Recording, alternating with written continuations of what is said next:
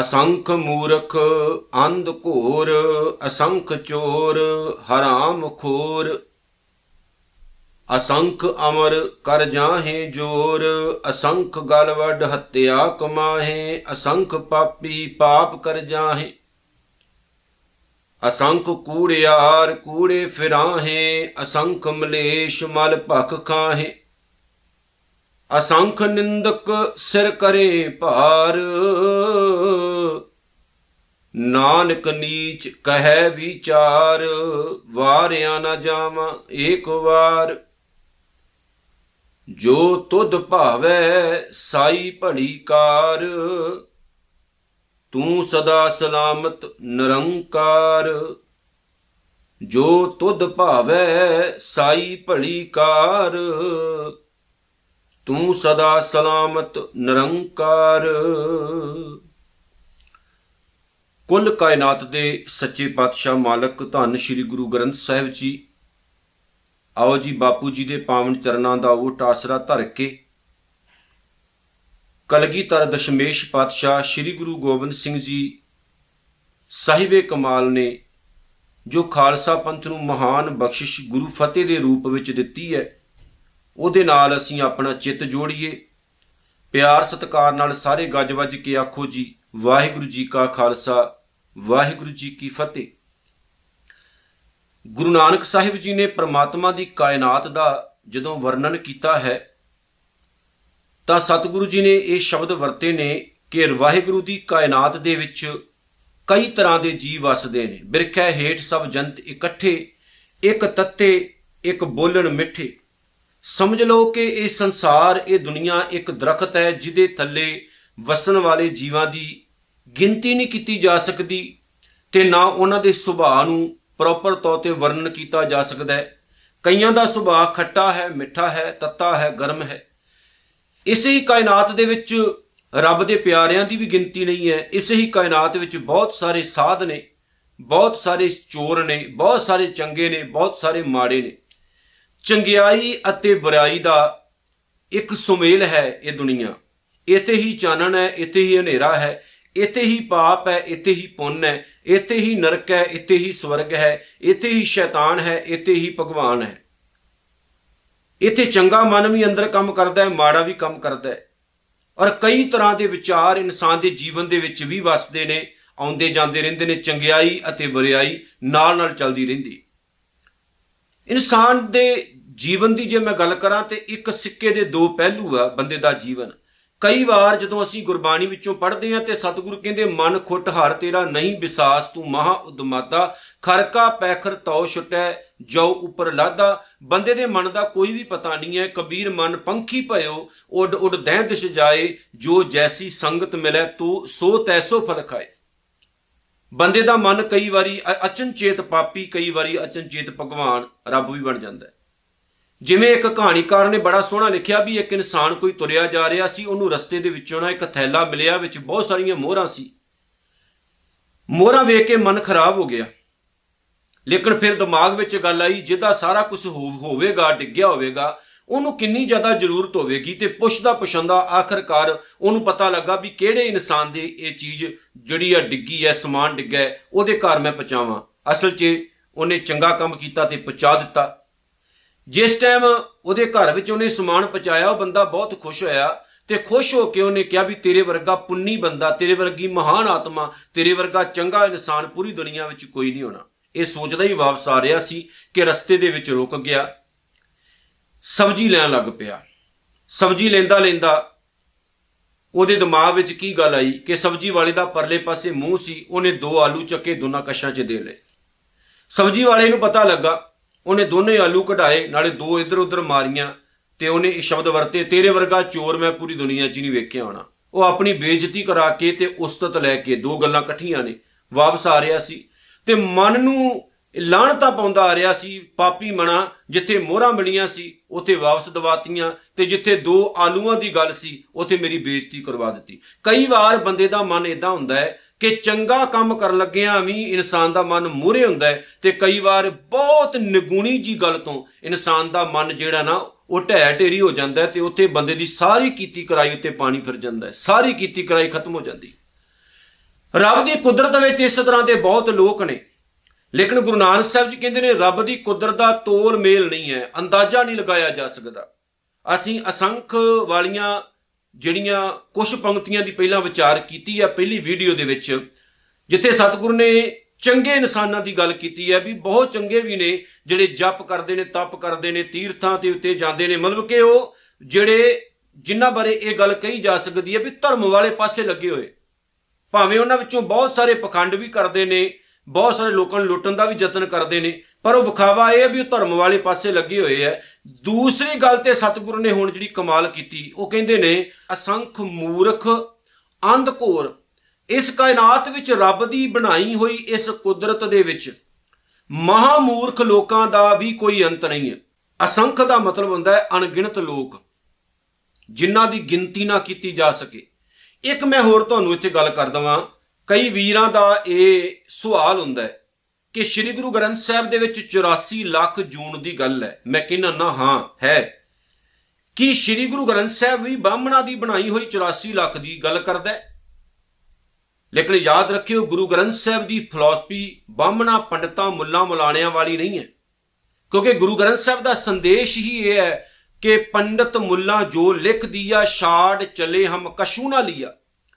ਬਾਹਮਣਾ ਦੀ, ਪੰਡਤਾਂ ਦੀ, ਮੁੱਲਾਂ ਮੁਲਾਣਿਆਂ ਦੀ, ਗੁਰੂ ਗ੍ਰੰਥ ਸਾਹਿਬ ਵਿੱਚ ਫਿਲਾਸਫੀ ਨਹੀਂ ਹੈ। ਸਤਿਗੁਰ ਦੇ ਵਿਚਾਰ ਬਿਲਕੁਲ ਨਵੀਨ ਨੇ। ਗੁਰੂ ਗ੍ਰੰਥ ਸਾਹਿਬ ਮਹਾਰਾਜ ਦੇ ਵਿੱਚ 84 ਲੱਖ ਜੂਨ ਦੀ ਗੱਲ ਜ਼ਰੂਰ ਆਉਂਦੀ ਹੈ। ਪਰ ਸਤਿਗੁਰੂ ਜੀ ਉੱਥੇ ਕੇਵਲ ਮੁਹਾਵਰੇ ਵਜੋਂ ਵਰਤਦੇ ਨੇ। ਜਿਵੇਂ ਇੱਕ ਮੁਹਾਵਰਾ ਬਣ ਜਾਂਦਾ ਹੈ ਨਾ, ਮੁਹਾਵਰੇ ਵਜੋਂ 84 ਲੱਖ ਸ਼ਬਦ ਵਰਤਦੇ ਨੇ। 84 ਲੱਖ ਜੂਨ ਉਪਾਈ ਮਾਨਸ ਕੋ ਪ੍ਰਭ ਦੀ ਵਡਿਆਈ ਦੀ ਗੱਲ ਕਰਦੇ ਨੇ। ਲੇਕਿਨ ਜਦੋਂ ਆਪਣਾ ਸਿਧਾਂਤ ਦਿੰਦੇ ਨੇ ਤੇ ਅਸੰਖ ਸ਼ਬਦ ਵਰਤਦੇ ਨੇ ਕਿ ਪ੍ਰਮਾਤਮਾ ਦੀ ਬਣਾਈ ਹੋਈ ਇਸ ਅਪਾਰ ਕੁਦਰਤ ਨੂੰ, ਉਹਨਾਂ ਜੂਨਾਂ ਨੂੰ ਤੁਸੀਂ ਜਾਣ ਨਹੀਂ ਸਕਦੇ ਨੇ ਕਿ ਕਿੰਨੇ ਕੋ ਕੀੜੇ ਮਕੌੜੇ, ਕਿੰਨੇ ਕੋ ਦਿਸ ਦੇ ਅਣਦਿਸ ਦੇ ਜੀਵ ਰੱਬ ਨੇ ਪੈਦਾ ਕੀਤੇ ਨੇ। ਬਾਹਮਣ ਨੇ ਉਹਨਾਂ ਨੂੰ 84 ਲੱਖ ਦੀ ਗਿਣਤੀ ਦਿੱਤੀ ਹੈ ਵੀ 84 ਲੱਖ ਜੀਵ ਹੈ, ਜੂਨਾ ਨੇ। ਲੇਕਿਨ ਗੁਰੂ ਗ੍ਰੰਥ ਸਾਹਿਬ ਦੇ ਵਿੱਚ ਜਦੋਂ ਆਹ ਪੰਕਤੀਆਂ ਆਉਂਦੀਆਂ ਨੇ, ਹੁਣ ਸਤਿਗੁਰੂ ਅਸੰਖ ਵਰਤਦੇ ਨੇ ਸ਼ਬਦ। ਆਪਾਂ ਸਾਰੇ ਜਾਣਦੇ ਹਾਂ ਅਸੰਖ ਦਾ ਮਤਲਬ ਗਿਣਤੀ ਤੋਂ ਬਾਹਰ ਹੁੰਦਾ ਹੈ, ਸੰਖ ਗਿਣਤੀ ਵਿੱਚ ਆਉਂਦਾ ਹੈ। ਪਰ ਜਦੋਂ ਜਦੋਂ ਮੂਹਰੇ ਐੜਾ ਲੱਗ ਗਿਆ ਬਿੜ ਬਣ ਗਿਆ, ਅਸੰਖ ਭਾਵ ਗਿਣਤੀ ਤੋਂ ਬਾਹਰ। ਔਰ ਵਾਹਿਗੁਰੂ ਦੀ ਕੁਦਰਤ ਗਿਣਤੀ ਤੋਂ ਬਾਹਰ ਹੈ। 84 ਲੱਖ ਜੂਨ ਜਿਹੜੀ ਆ, ਉਹ ਸੁੰਗੜੀ ਹੋਈ ਇੱਕ ਗਿਣਤੀ ਹੈ। ਲੇਕਿਨ ਸਤਿਗੁਰੂ ਨੂੰ ਉਹ ਸ਼ਬਦ ਵਰਤਨੇ ਪਏ, ਕਿਉਂਕਿ ਸਤਿਗੁਰੂ ਨੇ ਜਿਨ੍ਹਾਂ ਲੋਕਾਂ ਦੇ ਵਿੱਚ ਸੱਚ ਦਾ ਪ੍ਰਚਾਰ ਕੀਤਾ ਸੀ, ਉਹਨਾਂ ਲੋਕਾਂ ਦੇ ਜੀਵਨ ਵਿੱਚ ਇਹ ਚੀਜ਼ਾਂ ਵਸ ਚੁੱਕੀਆਂ ਸੀ। ਲੇਕਿਨ ਮਹਾਰਾਜ ਨੇ ਉਹੀ ਸ਼ਬਦ ਵਰਤ ਕੇ ਤੇ ਲੇਕਿਨ ਸਿਧਾਂਤ ਸਤਿਗੁਰੂ ਨੇ ਆਪਣਾ ਦਿੱਤਾ ਹੈ। ਗੱਲ ਸਤਿਗੁਰੂ ਨੇ ਆਪਣੀ ਕੀਤੀ ਹੈ, ਕਈ ਕੋਟ ਦੀ ਗੱਲ ਕੀਤੀ ਹੈ ਵੀ ਕਰੋੜਾਂ ਨੇ, ਕਰੋੜਾਂ, ਪਤਾ ਨਹੀਂ ਹੈ, ਗਿਣਤੀ ਤੋਂ ਬਾਹਰ ਹੈ। ਤੇ ਸਤਿਗੁਰੂ ਜਦੋਂ ਇੱਥੇ ਗੱਲ ਕਰਦੇ ਨੇ ਤੇ ਮਹਾਰਾਜ ਕਹਿੰਦੇ ਨੇ, ਸਤਿਗੁਰੂ ਜੀ ਜਦੋਂ ਇੱਥੇ ਗੱਲ ਕਰਦੇ ਨੇ ਤੇ ਮਹਾਰਾਜ ਕਹਿੰਦੇ ਨੇ, ਅਸੰਖਾਂ ਹੀ ਮੂਰਖ ਨੇ। ਵਾਹਿਗੁਰੂ ਦੀ ਇਸ ਕੁਦਰਤ ਦੇ ਵਿੱਚ ਮੂਰਖ ਹੀ ਨਹੀਂ ਮਹਾ ਮੂਰਖ ਨੇ। ਅੰਧ ਘੋਰ ਮਹਾ ਮੂਰਖ ਜਿਨ੍ਹਾਂ ਦਾ ਸਾਰਾ ਜੀਵਨ ਅੰਧ ਦੇ ਵਿੱਚ, ਅੰਨਿਆਂ ਦੇ ਅੰਧਪੁਣੇ ਦੇ ਵਿੱਚ ਬਤੀਤ ਹੋ ਰਿਹਾ ਹੈ। ਘੋਰ ਅੰਧ ਦੇ ਵਿੱਚ, ਘੁੱਪ ਹਨੇਰੇ 'ਚ ਬਤੀਤ ਹੋ ਰਿਹਾ ਜਿਨ੍ਹਾਂ ਦਾ ਪੂਰਾ ਜੀਵਨ ਜਿਹੜੇ ਮੂਰਖ ਬਣ ਚੁੱਕੇ ਨੇ। ਜਿਨ੍ਹਾਂ ਨੂੰ ਕੋਈ ਕਿਸੇ ਨਾਲ ਮਤਲਬ ਨਹੀਂ। ਮੂਰਖ ਦਾ ਅਕਰੀ ਅਰਥ ਹੁੰਦਾ ਹੈ, ਮੂੰਹ ਰੱਖਣ ਵਾਲਾ ਬੰਦਾ। ਜਿਹੜਾ ਹਰ ਜਗ੍ਹਾ ਤੇ ਆਪਣਾ ਮੂੰਹ ਰੱਖੇ, ਜਿਹੜਾ ਕਦੇ ਕਿਸੇ ਦੂਸਰੇ ਦੀ ਨਾ ਸੁਣੇ, ਆਪਣੀ ਹੀ ਸੁਣਾਵੇ। ਜਿਹਨੂੰ ਗੁਰੂ ਦੀ ਕਿਸੇ ਵੀ ਗੱਲ ਨਾਲ ਕੋਈ ਮਤਲਬ ਨਾ ਹੋਵੇ ਐਸੇ ਮਹਾ ਮੂਰਖ ਲੋਕ ਇਸ ਕਾਇਨਾਤ ਵਿੱਚ ਬਹੁਤ ਨੇ, ਜਿਹੜੇ ਜਦੋਂ ਸਤਿਗੁਰੂ ਦੀ ਗੱਲ ਆਉਂਦੀ ਹੈ, ਉੱਥੇ ਉਹ ਮੂੰਹ ਆਪਣਾ ਹੀ ਰੱਖਦੇ ਨੇ। ਅੱਜ ਜਦੋਂ ਸਾਰਾ ਸੰਸਾਰ ਜਾਣਦਾ ਹੈ ਕਿ ਗੁਰੂ ਗੋਬਿੰਦ ਸਿੰਘ ਮਹਾਰਾਜ ਸੱਚੇ ਪਾਤਸ਼ਾਹ ਜਦੋਂ ਜੋਤੀ ਜੋਤ ਸਮਾਏ, ਤੇ ਜੋਤੀ ਜੋਤ ਸਮਾਉਣ ਤੋਂ ਪਹਿਲਾਂ ਹੀ ਸ੍ਰੀ ਗੁਰੂ ਗ੍ਰੰਥ ਸਾਹਿਬ ਨੂੰ ਗੁਰਤਾ ਗੱਦੀ ਦੇ ਦਿੱਤੀ ਸੀ।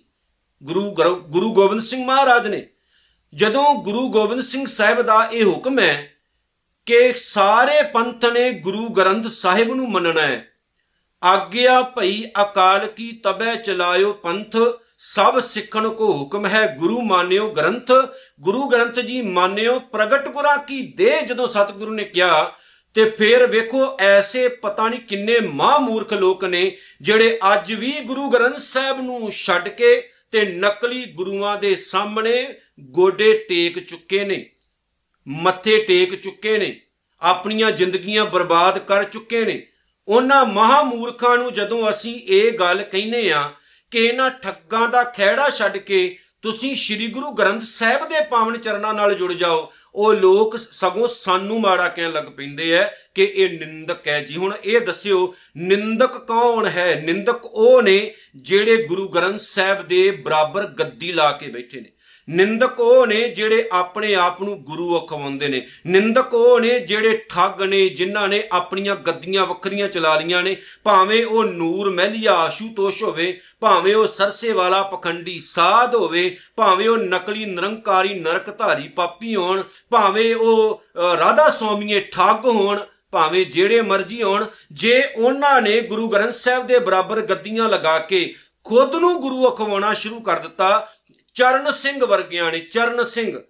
ਹੁਣ ਗੁਰਿੰਦਰ ਸਿੰਘ ਹੈ ਤੋਂ ਪਹਿਲਾਂ ਚਰਨ ਸਿੰਘ ਸੀ, ਰਾਧਾ ਸੁਆਮੀਆਂ ਦਾ ਗੁਰੂ, ਜਿਨੇ ਖੁਦ ਸਪਸ਼ਟ ਇਹ ਗੱਲ ਕਹੀ ਸੀ ਅੰਮ੍ਰਿਤਸਰ ਦੀ ਅਦਾਲਤ ਦੇ ਵਿੱਚ ਕਿ ਗੁਰੂ ਗ੍ਰੰਥ ਸਾਹਿਬ ਨੂੰ ਅਸੀਂ ਗੁਰੂ ਮੰਨਦੇ ਹੀ ਨਹੀਂ ਆ ਅਸੀਂ ਖੁਦ ਗੁਰੂ ਆ ਅਸੀਂ ਗੁਰੂ ਗ੍ਰੰਥ ਸਾਹਿਬ ਨੂੰ ਗੁਰੂ ਨਹੀਂ ਮੰਨਦੇ। ਲਾਣਤੀਓ, ਜਿਹੜਾ ਬੰਦਾ ਤੁਹਾਡੇ ਗੁਰੂ ਨੂੰ ਗੁਰੂ ਮੰਨਣ ਨੂੰ ਤਿਆਰ ਨਹੀਂ, ਤੁਸੀਂ ਕਹਿੰਦੇ ਹੋ ਜੀ ਉਹ ਪੂਰੀ ਬਾਣੀ ਦਾ ਪ੍ਰਚਾਰ ਕਰਦੇ ਐ ਉਹ ਬਾਣੀ ਦਾ ਪ੍ਰਚਾਰ ਨਹੀਂ ਕਰਦੇ ਐ ਉਹ ਬਾਣੀ ਦਾ ਬਿਜ਼ਨਸ ਕਰਦੇ ਐ। ਬਾਣੀ ਨੂੰ ਵੇਚਦੇ ਐ। ਬਾਣੀ ਨੂੰ ਅ, ਆਪਣਾ ਆਧਾਰ ਮੰਨ ਕੇ ਹੱਥ ਕੰਡਾ ਮੰਨ ਕੇ ਉਹਦਾ ਬਿਜ਼ਨਸ ਕਰ ਰਹੇ ਐ ਤੇ ਬਿਜ਼ਨਸ ਦੇ ਵਿੱਚ ਵਾਧਾ ਤੁਹਾਡੇ ਵਰਗੇ ਮੂਰਖ ਲੋਕ ਕਰਦੇ ਐ ਜਿਹੜੇ ਸਾਨੂੰ ਮਾੜਾ ਕਹਿੰਦੇ ਆ ਅਸੀਂ ਨਿੰਦਕ ਨਹੀਂ ਨਿੰਦਕ ਤੁਸੀਂ ਹੋ ਤੇ ਜਾਂ ਤੁਹਾਡੇ ਉਹ ਬਾਬੇ ਨਿੰਦਕ ਨੇ ਜਿਹੜੇ ਆਡਾ ਲਗਾ ਕੇ ਸ੍ਰੀ ਗੁਰੂ ਗ੍ਰੰਥ ਸਾਹਿਬ ਦੇ ਨਾਲ ਬੈਠੇ ਐ ਅਸੀਂ ਤਾਂ ਸੱਚ ਬੋਲਦੇ ਤੇ ਸੱਚ ਬੋਲਦੇ ਰਵਾਂਗੇ। ਸੋ ਪਤਾ ਨਹੀਂ ਕਿੰਨੇ ਐਸੇ ਮਹਾ ਮੂਰਖ ਐ ਇਸ ਕਾਇਨਾਤ ਦੇ ਵਿੱਚ, ਜਿਹੜੇ ਆਪਣਾ ਮੂੰਹ ਰੱਖਦੇ ਆ ਤੇ ਸੱਚ ਨਹੀਂ ਸੁਣਦੇ ਆ ਅਸੰਖ ਚੋਰ ਹਰਾਮਖੋਰ ਆ ਚੋਰਾਂ ਦੀ ਗੱਲ ਆ ਗਈ। ਅਣਗਿਣਤੀ ਚੋਰ ਐ ਇਸ ਕਾਇਨਾਤ ਦੇ ਵਿੱਚ, ਜਿਹੜੇ ਹਰਾਮ ਦਾ ਮਾਲ ਖਾ ਰਹੇ ਐ। ਆ ਸਾਰੇ ਚੋਰ ਹੀ ਐ। ਲੋਕਾਂ ਨੂੰ ਠੱਗ ਠੱਗ ਕੇ ਖਾਣਾ, ਲੋਕਾਂ ਦੀ ਕਿਰਤ ਕਮਾਈ ਨੂੰ ਲੁੱਟ-ਲੁੱਟ ਕੇ ਖਾਣਾ, ਤੇ ਲੋਕ ਕਹਿੰਦੇ ਆ ਜੀ, ਬਾਬੇ ਨੇ ਨਾ ਕਾਰ ਸੇਵਾ ਤੇ ਬੁਲਾਇਆ ਹੈ। ਜਿਹੜੀਆਂ ਬੀਬੀਆਂ ਆਪਣੇ ਘਰ ਦੇ ਰਸੋਈ ਦਾ ਕੰਮ ਨਾ ਨਾ ਕਰ ਸਕਦੀਆਂ ਹੋਣ, ਸੱਸ ਨੂੰ ਦੀ ਲੜਾਈ ਹੁੰਦੀ ਰਹਿੰਦੀ ਘਰ ਦੇ ਵਿੱਚ।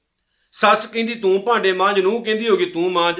ਤੇ ਜੇ ਘਰ ਦਾ ਕੰਮ ਕਰਨਾ ਪਵੇ, ਤੇ ਉੱਥੇ ਲੱਕ ਫੜ ਕੇ ਬਹਿ ਜਨੇ ਹਾਏ, ਮੇਰੇ ਲੱਕ 'ਚ ਦਰਦ ਹੋ ਗਈ।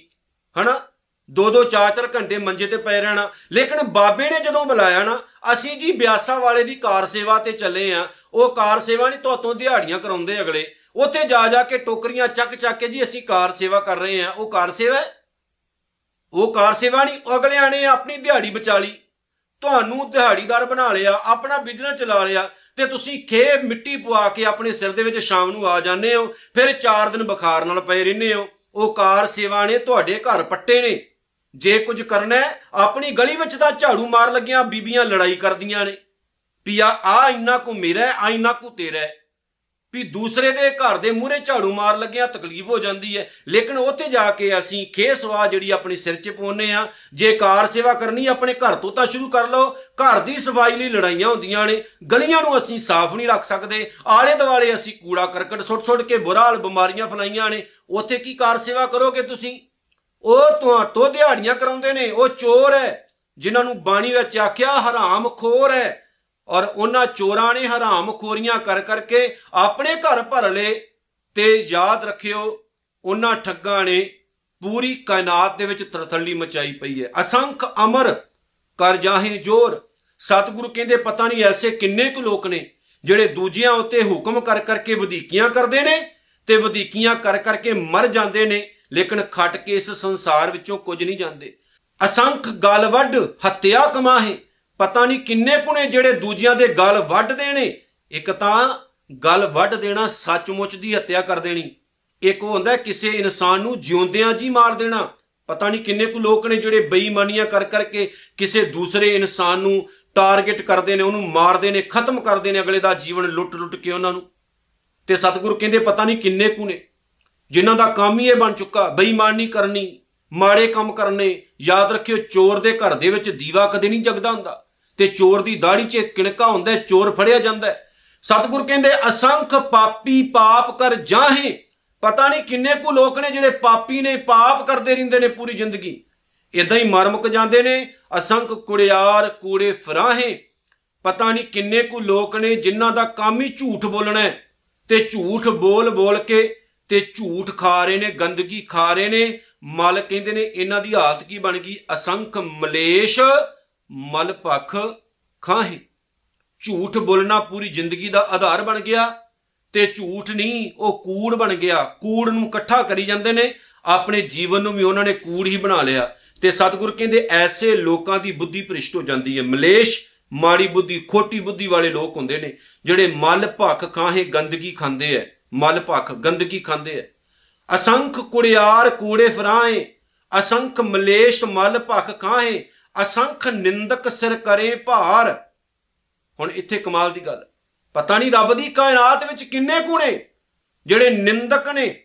ਨਿੰਦਿਆ ਕਰ ਕਰਕੇ ਦੂਜਿਆਂ ਦਾ ਭਾਰ ਆਪਣੇ ਸਿਰ ਤੇ ਉਠਾਉਂਦੇ ਐ। ਇੱਥੇ ਮੈਂ ਥੋੜਾ ਜਿਹਾ ਸਟਾਪ ਕਰਨੀ ਚਾਹੁੰਦਾ। ਬੜੇ ਲੋਕ ਨੇ ਜਿਹੜੇ ਸਾਡੀਆਂ ਵੀਡੀਓ ਦੇ ਥੱਲੇ ਇਹ ਸ਼ਬਦ ਵਰਤਦੇ ਨੇ, ਤੁਸੀਂ ਨਿੰਦਕ ਹੋ। ਤੁਸੀਂ ਨਿੰਦਾ ਕਰਦੇ ਹੋ। ਫਿਰ ਤਾਂ ਤੁਸੀਂ ਗੁਰੂ ਨਾਨਕ ਸਾਹਿਬ ਨੂੰ ਵੀ ਨਿੰਦਕ ਹੀ ਕਹੋਗੇ।